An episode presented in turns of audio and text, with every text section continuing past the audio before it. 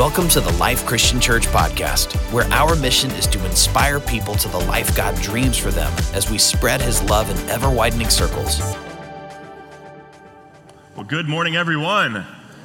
So great to see all of you on this beautiful Sunday morning. My name is Christian Smith. I'm our Executive Director of Pastoral Ministries here at the Life Christian Church, and I have the pleasure of spending the next few minutes with you as I share the first series and a new series that we're launching today called Adventure uh, Legends of Disciples. Legends of Disciples. By the way, our lead pastor, Terry Smith, is uh, on his yearly study intensive where he spends a few weeks in prayer and studying scripture and reading a whole bunch of books and getting prepared for the next season of ministry at TLCC. So make sure uh, throughout the week, if you can, to, to, pray for him that this will be a time in which uh, he experiences uh, a lot of insight from the Holy Spirit and rest as well and comes back rejuvenated uh, and lead, uh, leading us in to the future. So, I'm really excited about this new series that we're launching today as we're able to focus on some different disciples that have uh, uh, lived throughout history of the Christian church.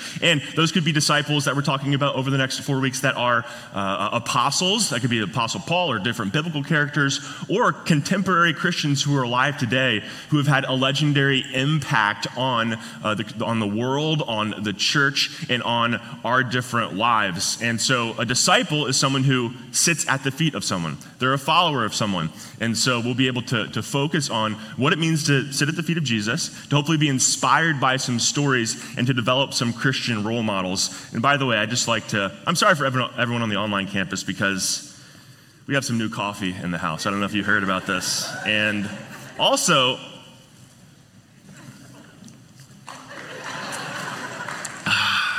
nice acidity, 21% extraction. No, just I don't know. I need a refractometer to judge that, so I don't really, I don't have one on hand.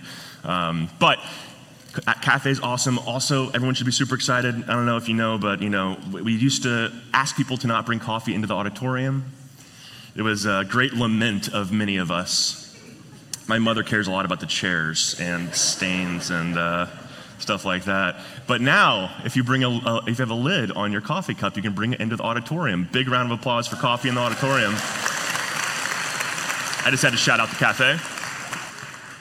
I'll be sipping that through this. I'll be jittery, jumping all over, walking around more than usual. Okay, legends, disciples. Hey, it's so important for us to set our eyes on role models, right? We all know how important role models are. The people that we look up to often impact us. We begin to kind of conform into those people. And in scripture, we see actually the importance of looking at humans who have lived out the faith uh, in a really commendable way that sets them up as kind of role models for us. We see this in Hebrews. There's the famous Hall of Faith or the, the Faith Hall of Fame, as some call it, where it lists out different believers who had such strong faith that they followed God. It's put forth in Scripture as an example before us. So I think it's really important for us who we have as role models in our lives.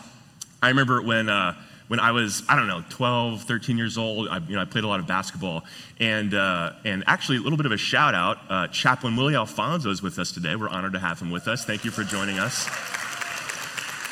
I didn't know you were going to be here, and I'd already planned to say this, but uh, I think you got us tickets to a Nets game one time. As he's a chaplain for the Yankees and formerly for the for the Nets, and we were able to go into like the back tunnel that the players walk out of after the game. And so I'm like, I'm not very extroverted when it comes to stuff like this, super, super awkward, um, which is why I married my wife because she does all the awkward things for me, has the weird conversations with people, all that kind of stuff. And I'm just like, yeah, just go say this to them and I'm going to be awkward back here. And so I was at the Nets game and I bought like, you know, like the $50 booklet, like their, their season booklet that has the roster with like their bio and their stats and all that stuff in it. And I went back and I stood in the tunnel and got like every single like Nets player's autograph for them to sign this booklet. Um, and that was when, like, that was like the glory. Well, I guess the Nets are kind of back in glory days, uh, depending on how you feel about them. But that was when, like, you had Vince Carter and Richard Jefferson and Jason Kidd and Kenyon Martin. It was like super exciting uh, team at that point. Any Nets fans in the house today? Maybe. Uh, never mind. If we had a second service, I wouldn't ask that question again. So I remember I, these are like my role models, right? I was looking up to. I had their posters on my wall, all that stuff. All right. Cut to, I don't, I don't know, a few years ago, maybe three or four years ago. I probably hadn't gotten anyone's autograph since that point. Because I feel awkward doing that. And I was at an event where like my, my, my favorite theologian, one of the most impactful theologians in the world, you hear me talk about him all the time, N.T. Wright, and I had a, a, book that I'd bought like five years ago that had absolutely changed my entire life, my entire hermeneutic, my approach to reading, reading scripture. And it was like all tattered and torn, and we had the ability to, to, to go and to uh, get books signed by him or a picture taken with him. I had never done anything like this since. And I remember going up and getting him to sign this, this book for me. And it felt like, I don't even know how to put it into words. It felt like a distinctly important moment in my life because I saw who my role models were becoming in my life. Now, mind you, having uh, uh, athletes and such as role models is awesome, right? Like, like I, I, I still look up to athletes. I love watching sports and, and all that stuff. But I think it's really, really important for all of us to consider what it means to develop Christian role models in our lives. And who are your role models? I encourage you to think about that. What biographies are you reading? Steve Jobs, you know, Thomas Edison, George Washington, Martin Luther King Jr., uh, you know, different kinds of role models that we might have. How many of those people, how many of those books that we're reading or movies that we're watching about people or whatever it might be are people who can hold up an example of Christian discipleship to us? Now, if we're business people, I, am not limiting it to that. I'm not saying no to other kinds of role models, right, who we can look up to in certain kinds of ways. Everyone's flawed. There are, you know, issues with everyone, but there are parts of people's lives that I think that we can attach to. So find, I encourage you to find what field do you like? You know, find a Christian scientist or find a Christian teacher or find, uh, you know, Christian artists or actors or, or, or, or athletes. And I encourage you over these next few weeks in this season to, to practically pick some people out that, that you think that would be good for you to, to, to, begin to focus your eyes on them in an appropriate way, right? Not, not, you know, obviously Christ is our ultimate role model, but as someone who has lived out their walk with God in a commendable way so we can grow in Him. Okay, good? All right, this week we're focusing on a Christian disciple, uh, a legend of the faith named Dallas Willard. Who's ever heard of Dallas Willard? Oh, actually, a decent amount of people. If you're online, type into the chat if you, uh, if you have heard of Dallas Willard. He's written a few famous books at the popular level, uh, like The Divine Conspiracy, The Spirit of the Disciplines, Hearing God, Life Without Lack, which is actually one of our recent recommended readings for our trimester spiritual growth plan at TLCC. And he was born in 1935, and he passed away in 2013. And he was, in uh, very brief, uh, famous and influential Christian philosopher and teacher whose teachings and writings have reverberated throughout the Christian world and left an indelible mark on the trajectory of Christianity. Now, you're going, oh no, Christian's going to talk about a philosopher again. I am myself, and I will continue to be myself accidentally or intentionally. Um, but I think it's really important. Uh, like, I won't get into his philosophy or, or anything like that uh, because that would be boring for all of us. But I think that it, he, he's an example of someone who, who is working at the highest levels in, in a secular field as a Christian that's very antagonistic towards Christianity. And it's really important to realize in the story arc of his life, 1935, uh, it's as the Great Depression is ending, but they're still living in the effects of it. And he was born in Missouri in a town that basically had nothing in it. And I think that he can be an example of the effect that someone who you would not expect to do something great does something great. And remember, academia, whether you enjoy it or not, and it's not for everyone, but academia does have a really, really huge impact on the world. Um, you know, if you have kids and your kids are in college, who are they learning from? Right? Or if you went to college, you've learned a lot of things that you might not remember that you learned it, but you learned it from your professors or your teachers. I actually have a lot of professors who were taught by Dallas Willard and who have now impacted me. And so you see this great effect. Typically, where the academy goes, you often see society go that direction. Uh, by the way, I don't know if I should say this, but um, that's always a good start to a sentence. I don't know if I should say this, but the other day, for, for those of you who don't know, I'm, I'm going to pursue my doctorate in the near future and I had someone inquire, like on social media or something. It's like, oh, so you're doing this thing? And I was like, yeah, yeah, like I'm, I'm just gonna, gonna go study for a few years and, you know, see what happens. And uh, he was like, yeah, I took semesters of, of uh, I took semesters of theology, never used it a day in my life. Thanks? okay. I messaged something back like, uh, Aha, that stinks. I've used my education every day of my life. it was bad. But education, I shouldn't have said it, should I have? Education can impact us in big ways, and he was a big part of, of, of, developing Christian theology and writing our perspectives on how to understand and engage with God in a significant way. Okay, so I'm just going to talk through a little bit of his life, kind of three different periods of his life, and pull some learnings that we can get from him, just from how he lived his life, and also some of his teachings, and, uh, and apply uh, Scripture, see how he was living out Scripture as a disciple. So it's going to be a little bit of a different kind of teaching week in that we're telling the story of a person. Okay, so Willard again, born 1935 to a, a, relatively poor family, and there was not a lot going around him in Missouri. And I can only imagine, again, he ends up being a, a massive philosopher, teaching at USC, department chairs, uh, lauded with, with great amounts of praise for his teaching prowess. And you never expect someone who comes from small town Missouri to be teaching philosophy at the highest possible levels. I remember I had, uh, when I was studying philosophy in my undergraduate program, one of my best friends named Spencer, we decided to study philosophy together, so we were in all of our classes together. Well, he was from deep South Georgia, deep Georgia. So I was studying outside of Chicago, so it's like kind of like urbanite, you know, kids and so on. And so it'd be in the middle of, of philosophy class, and, uh, and it'd be like our teacher would be like, you know, well, Plato's metaphysic was this, and his epistemology of the ontology, of the phenomenology of the. And then my friend would like raise his hand to say something, be like, well, I think the metaphysic of the philosophy of the theology of the.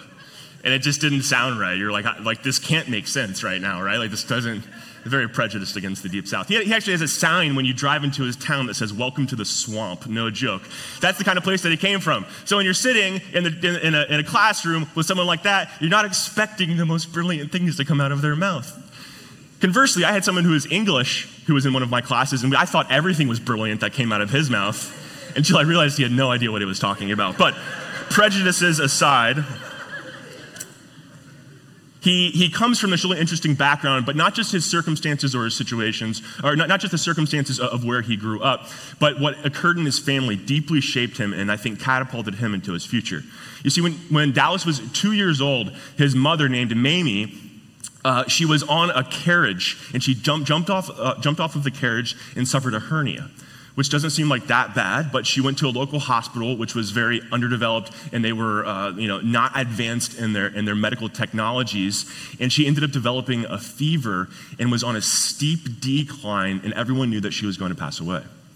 So Dallas Willard's mother ends up dying and he's at her funeral and he doesn't understand what's going on and he tries to climb into her casket at the funeral. And from there on, there was this displacement that Dallas experienced in his life that deeply shaped him. His father ended up marrying uh, what would be his stepmother, and his stepmother disliked the children so much, and there were nine of them.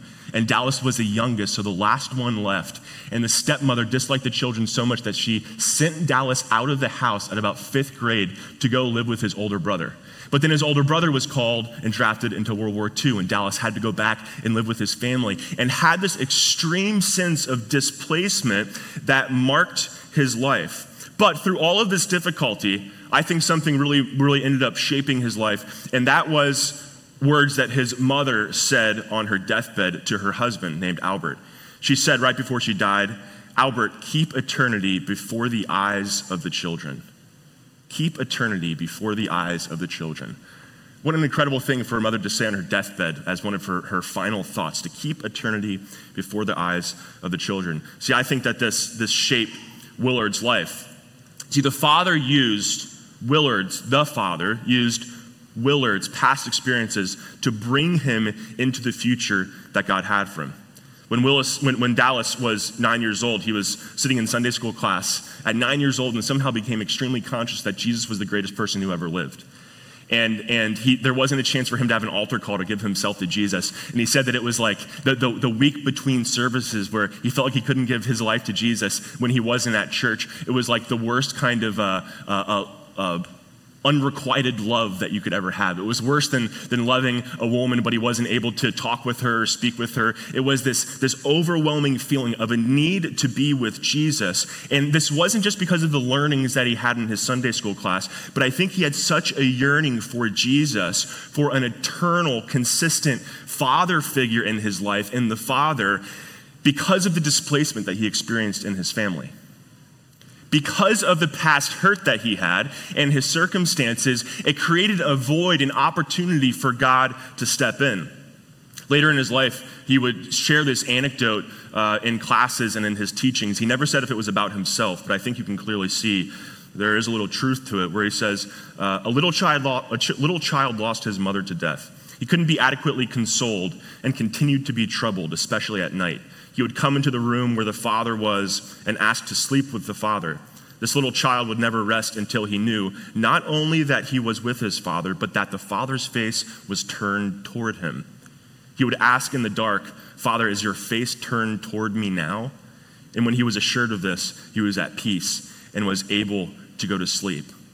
You see, because of the loss, the displacement around him, and, and the ephemeral nature of, of people leaving and him coming and going, and there was no stability, is that he was yearning some kind of stability in his present. See, God used the past to launch him into the eternity. And I think God wants to use your past to launch you into eternity. What are the things in our past that we think that, that hold us back? What are the experiences, maybe family experiences, maybe work experiences, maybe hurt from people around you? What are those things? I think culture is doing a really great job today of beginning to, to, to, to, to help to curate environments and contexts where it's okay to actually visit our pasts. It wasn't like that socially for a long time. But what I think that we can do better and what we can be encouraged in is to not just dwell on our past and think about it and feel comfortable talking about it, but figure out how our past is catapulting us into our future. How is our past preparing us for something better? Not, it's not even uh, about reconciling or feeling better about all the things in our past, but it's understanding how we can, how we can think about these things and say, wow, maybe God was preparing me or launching me into eternity in some kind of way today because of the unique experiences that only I have had in my life. You see, eternity, though, is not just something that we experience tomorrow or off into the future. So when Dallas's mom is saying, keep eternity before the eyes of the children, or when I'm saying that, that our past launches us into our eternity, it's not that, that um, the, the, different experiences uh, uh, that we have today are preparing us to be saved and then go to heaven in the future. That's not what I'm saying. And this is one of the key teachings of Dallas Willard that he kind of uh, uh like broke the wall of this teaching into the world. Uh, as he, a lot of his teaching was on heaven and on the kingdom of God and on eternity. And so you've heard me say this a lot before, but it's always good to remember to drill these things back in because you guys remember about 9% of the things that speakers say, as do I. So I'm going to say this over again. Is that heaven is not something off in the distant future that we go to once we all die or Jesus comes again. Right, that's how we think of it. We die, we go to heaven, that's where we stay. Everything's going to be wiped away when Jesus comes back, and then we live these aspiritual experiences for the rest of time. That's not what's going to happen. Scripture's super, super clear. I don't have time to go all through the scripture, but you can ask me after or whatever, or email me or something if you'd like to see some of it. The real vision of what's going to happen with heaven is that heaven is coming here. Your will be done on earth as it is in heaven. There's supposed to be an inbreaking of heaven, which is the, the, the space in which God is fully present and when it, where his leadership is employed and his full love is experienced and expressed. That's, that's where heaven is. And heaven is supposed to come on earth so that you have heaven on earth which is where that phrase comes from. That's the ultimate dream. Now, when Jesus came, he inaugurated the kingdom of heaven on this world in part. It is already here, but not fully here. And so, our job as people who have the Holy Spirit when we're believers in Jesus is to be kingdom of heaven people on the earth who are putting down the building blocks of eternity, but today. So, eternity is, does, not, does not just mean something like, like, like time wise, it's off in the future. Eternity is, is a qualitative thing. It's not just t- about time, it's a qualitative thing. There are things of eternity, of, of, of a quality of eternity that we have access to. We have access to heaven and the powers of heaven.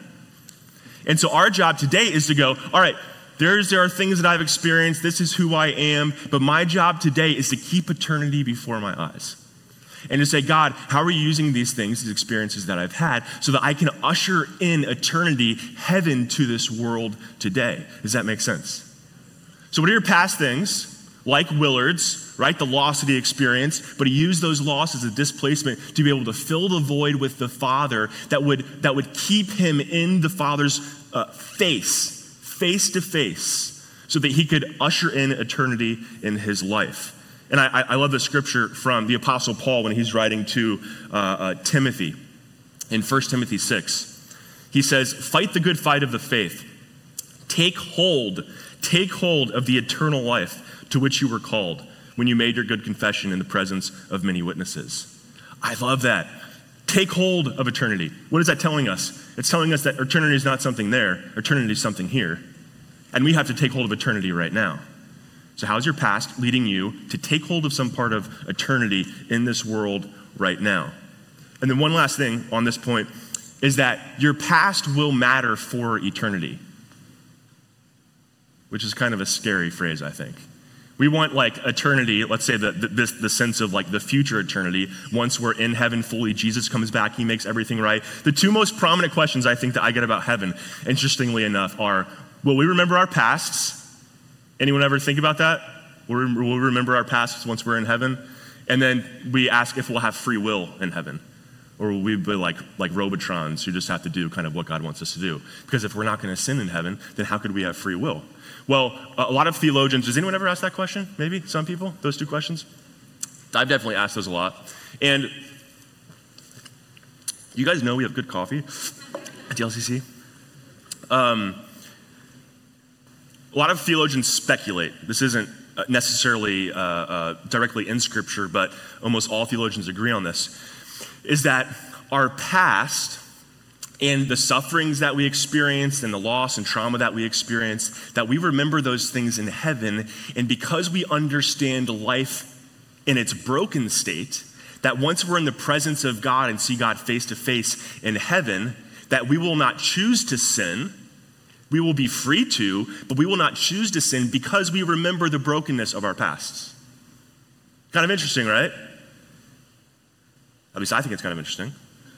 So, why are we going to follow God? Well, why do you follow God today if you are in a place where you're doing that right now? Well, part of it is because you know what it's like without God, right? There's that contrast.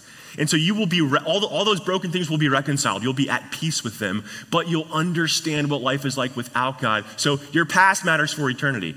Don't forget the past that you have because it shows the progress that you now have, and it will show your eternal progress off into the future. Okay, Dallas Willard, brilliant guy, B and C student in school. I felt very validated when I saw that part of a biography on him.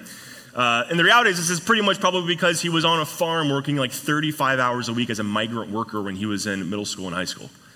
Because uh, they had to provide for his family, they didn't have any way. There was a whole bunch of kids. But he goes on, he reads voraciously, he carries Plato, he reads the entire library in his town, all of the books in the library. He said it was a very small library, so I don't know. Either way, I would be very impressed with that. If I read all the books on my shelves, I'd be very happy with myself, let alone in a public library. And he goes off to college. He proves to be a brilliant intellect. He gets ordained as a minister. And he had proved himself to be very intellectually competent and above his peers. Yet, listen to the humility here. This is a quote. He considered himself abysmally ignorant about God and the soul and a hazard to those who listened to him preach. Should I walk off stage right now? I don't know. I may be a hazard. So he decided to attend graduate school and study the big ideas of philosophy, knowing that Jesus and his teachings were addressing the same questions philosophers have been wrestling with throughout human history. It was at this time that God gave Dallas a prophetic message. If you stay in the churches, the university will be closed to you. If you stay in the churches, the university will be closed to you. This is still true today, sadly enough. But if you stay in the university, the churches will be open to you. Dallas allowed God to direct his steps into academia, and he was offered an associate professorship at the University of Southern California in 1965 without even applying for the job. What humility. How many of us would say that we would be absolutely hazardous, ignorant, abysmally, all these negative words about our understanding and knowledge of God? or with where we're at to be able to be prepared to step into our calling. I think that he has a remarkable humility and he's probably over exaggerating and has a little bit of an imposter syndrome, but he knew that he was not prepared for the calling that God had on his life. I love a quote from him. I, I, don't remember how it goes exactly, but uh, really impacted my life where he says, uh, Find something to say before you try and find a platform. So many people try and find a platform, right? It's like, I just need a platform, I just need a platform. That's what we all talk about, right? Building a platform, social media, whatever it might be, finding some, some like significant looking position and all that stuff. But it's like, have you been prepared? Are you qualified for your platform? And I think what sometimes can happen are different kind of phrases that we can throw around. Stuff like this. I don't know if you've heard things like this before, but if God has called you, then you're qualified. You know, it's like, if, well, you know, if God told me to do this, then like, you know, it's like God works in some kind of magic way where he just goes, boom, now you know like the entire Bible. Or now you know how to be like a neuroscientist. Like, I'm going to go, you know, I'm a heart surgeon. God called me to be a heart surgeon. Let's start right now. Like, no, that's not the process, right? God works in processes with us. He wants us to work through a process, and He's working with us. He's co laboring with us in that process so that we can get qualified for the calling that He has on us. God hasn't just called you and now you're qualified. God has called you to get qualified so you can enter into your calling. You may very well have a dream of something that you're wanting to do out in the future, or you think that God has called you to, but I think you need to assess whether you're in a period of your life in which you need to start getting qualified and maybe you're abysmally ignorant. Maybe you need to tell yourself that, like, wow, I'm abysmally ignorant in this thing that I think God wants me to. Well, guess what? That's fine. God's called you. He's not just going to put you there. You have to work your tail off to get there. That's how He's organized it. That's how He's made the world. And then you end up growing as a person when you have to be the person who gets qualified. I want to be the, the, best at whatever I'm going to do. He wanted to be the best possible professor. He wanted to be able to change the world through his studies and what he was doing. And he knew that there was a long way to go before he could try and do that. He could have gone and started teaching philosophy. He could have gone and started, started doing all of this stuff and messed people up because he didn't actually know what he was talking about. And guess what? I've seen plenty of people do that, myself included at times. what has God called you to? Are you just expecting that it's going to work out? Or are you working to get, to get qualified so you can be worthy of the calling that God has called you to? A note we don't have to become worthy before God to be in a relationship with Him, right? Or get qualified to be in a relationship with Him. That's a different kind of a thing. But you do have to get qualified to go to the place that He wants you to go in your work that He has for you. A couple of scriptures to go along with that. Um, uh, I just love this. Where again, this is Paul talking to Timothy. This is like like like real time discipleship that we're seeing as Paul's writing to him. And he says, All scripture is God breathed and is useful for teaching, rebuking, correcting, and training in righteousness, so that the servant of God may be thoroughly equipped, or some translations say qualified, for every good work. 2 Timothy 2 2. And the things you have heard me say in the presence of many witnesses, entrust to reliable people who will also be qualified to teach others. We've been talking about this in, uh, in our, our daily devotional convos on, on Fridays recently. Pastor, and, Pastor Ryan and I, the last couple of weeks, uh, at 8 a.m. on Friday mornings, we, uh, we are live on Facebook and we talk through for about 45 minutes different scriptures. We really encourage you to join us. It's a really fun time. Um, but we've been talking this week about how much of, of the, the, as Paul is laying out the qualifications for a pastorate, and he's like, you have to be gentle you have to be good with money. You have to raise your family well. You can't be quick to anger. You can't be. And he's like rigid on these are the things you have to do to step into that role. And I think we can, we, we can uh, uh, uh, benefit from some of that. I know I've benefited from some of that because sometimes it's like we can have like an entitled faith towards things. It's like, well, but it's, you know, like, but God just wants to do something good for me or wants to, it's like, no, like, work, like, work for it. Okay, I won't keep going down that whole, that whole line. And uh, so I'll just kind of start to close out Willard's story here.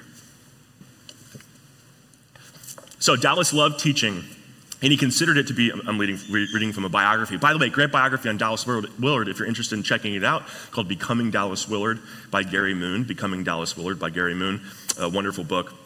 And as this reads here, Dallas loved teaching and considered it a noble profession responsible for the condition of the world in years and centuries to come. His teaching, writing, and research at a technical academic level continues to nurture young minds towards truth, reason, and God.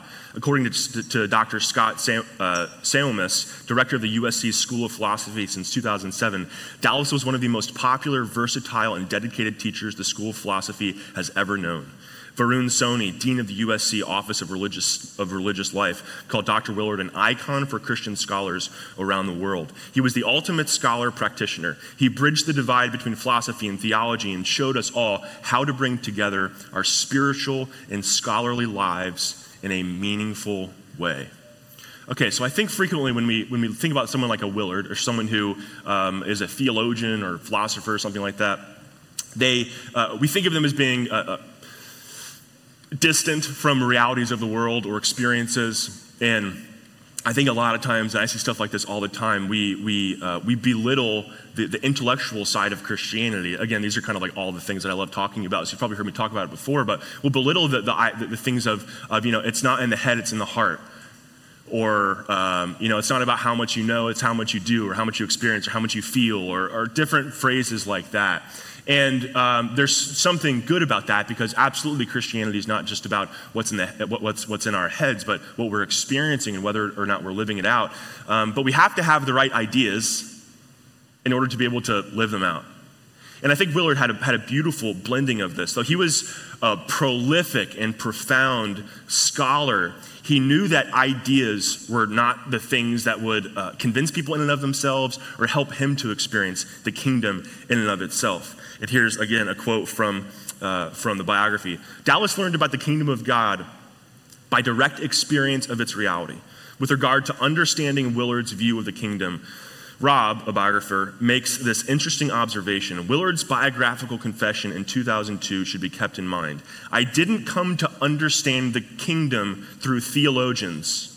Rather, Willard confesses that it was in his own experiences and study of the four gospels which generated his view. And perhaps he began to encounter the kingdom through the practice of spiritual disciplines. Dallas dates this discovery to his time at the University of Wisconsin, having noticed in Georgia that his teaching wasn't helping the Christians who were listening to him. He went to Wisconsin looking for something else. He was in Georgia, obviously moved then to Wisconsin. Exhorting people to be better followers of Jesus was not enough to help them change in the respects that were troubling them. See, Dallas knew that in this situation right here, you do not experience the kingdom of God by what I'm doing on stage right now and telling you about it. You experience the kingdom of God by experience the kingdom of God. By asking the Father to turn his face in, in, in the dark and to look at you in the eyes. That's how you experience the kingdom of God. It's not through the learning and the intellectual side of things, but you can't do it without the learning and some of the intellectual side of things. Because you have to know what the kingdom of God is in order to try and experience the kingdom of God. Otherwise, what are you searching after? So it's by doing things like directly confronting the Gospels, by directly confronting and learning about the teachings of Jesus, that we can then open ourselves up to the ideas that are being presented to us. You can't have the di- disconnect between the two sides of the ideas and the heart, but you have to combine the head and the heart together in each of our lives so that we can apply the knowledge to our everyday life so we can be present with Jesus and disciples sitting at his feet. When you think about your relationship with Jesus, do you view yourself as someone who is sitting at his feet? Are you taking both information from him? Are you receiving the care from him? Do you have a full friendship and relationship with Jesus? As our co heir for eternity, Jesus is going to inherit eternity. We're going to inherit eternity too. He's telling us how to inherit it because he's already inherited it. He teaches you how to inherit the kingdom of God. So sit at his feet and learn. And once you learn these things, then you can more solidly live them out. I love this passage in John 8 where uh, Jesus is talking uh, uh, during his ministry. He said, So Jesus said to the Jews who had believed him, If you abide in my word, you are, my, you are, you are truly my disciples, and you will know the truth, and the truth will set you free. They answered him, We are offspring of Abraham and have never been enslaved to anyone. How is it that you say you will become free? The Jews already thought that they were in the perfect relationship with God in that time. And Jesus is saying, Hey, there's something more true that I am delivering to you for you to understand. Jesus answered them, Truly, truly, I say to you, everyone who practices sin is a slave to sin. The slave does not remain in the house forever, the son remains forever. So if the son sets you free, you will be free indeed. I know that you are offspring of Abraham, yet you seek to kill me because my word finds no place in you. I speak of what I have seen with my Father, and you do what you have heard from your Father. I encourage us to make a place for the word of Jesus within you. And more and more, as we look at a kind of unique perspective on a disciple, someone who was, who is very learned, is maybe we can be encouraged a little more and more to, to fill our, our, our spirit. To, to, it's not just, again, it's not just head knowledge, to fill our, our soul with the truth that Jesus has for us. And not just, you know, technical truths about the way the world is, but the truth about how God has actually intended you to live and to be, about the truth that you have been set free from sin, about the truth of what He has for you eternally. I love this final story about Willard, where you see how the truth that he had and how much he had studied it helped him to actually live out his faith. And I actually heard this story first, uh, uh, first person from one of my professors named J.P. Moreland um, who's a, again another kind of famous Christian philosopher, teaching at Talbot School of Theology. And we were in class with him, and he's like J.P. Moreland's this giant, like uh, uh, not physically, but like this this intellectual and spiritual giant in so many of our lives. And he's kind of sitting there, and he's just gone through a lot of cancer treatment. J.P. Moreland had, and he's you know very kind of shrunken, and you, and, and you can tell he's gone through a lot of chemo, and he just has this little mustache that kind of sits right here. And he's sitting there kind of in a stool just behind a desk like this. We didn't even know if he was going to make it because he was literally had just been going through chemo. And he was one of J.P. Moreland's best friends. And J.P. Moreland was on his deathbed, about to die.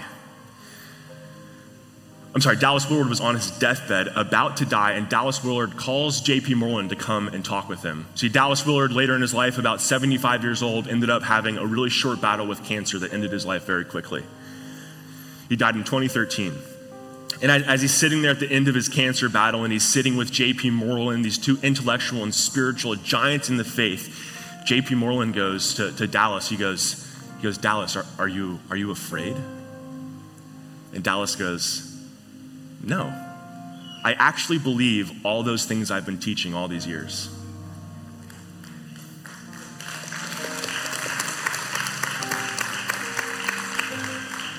I just think that's so cool. It's so beautiful to see someone actually trust what they've learned.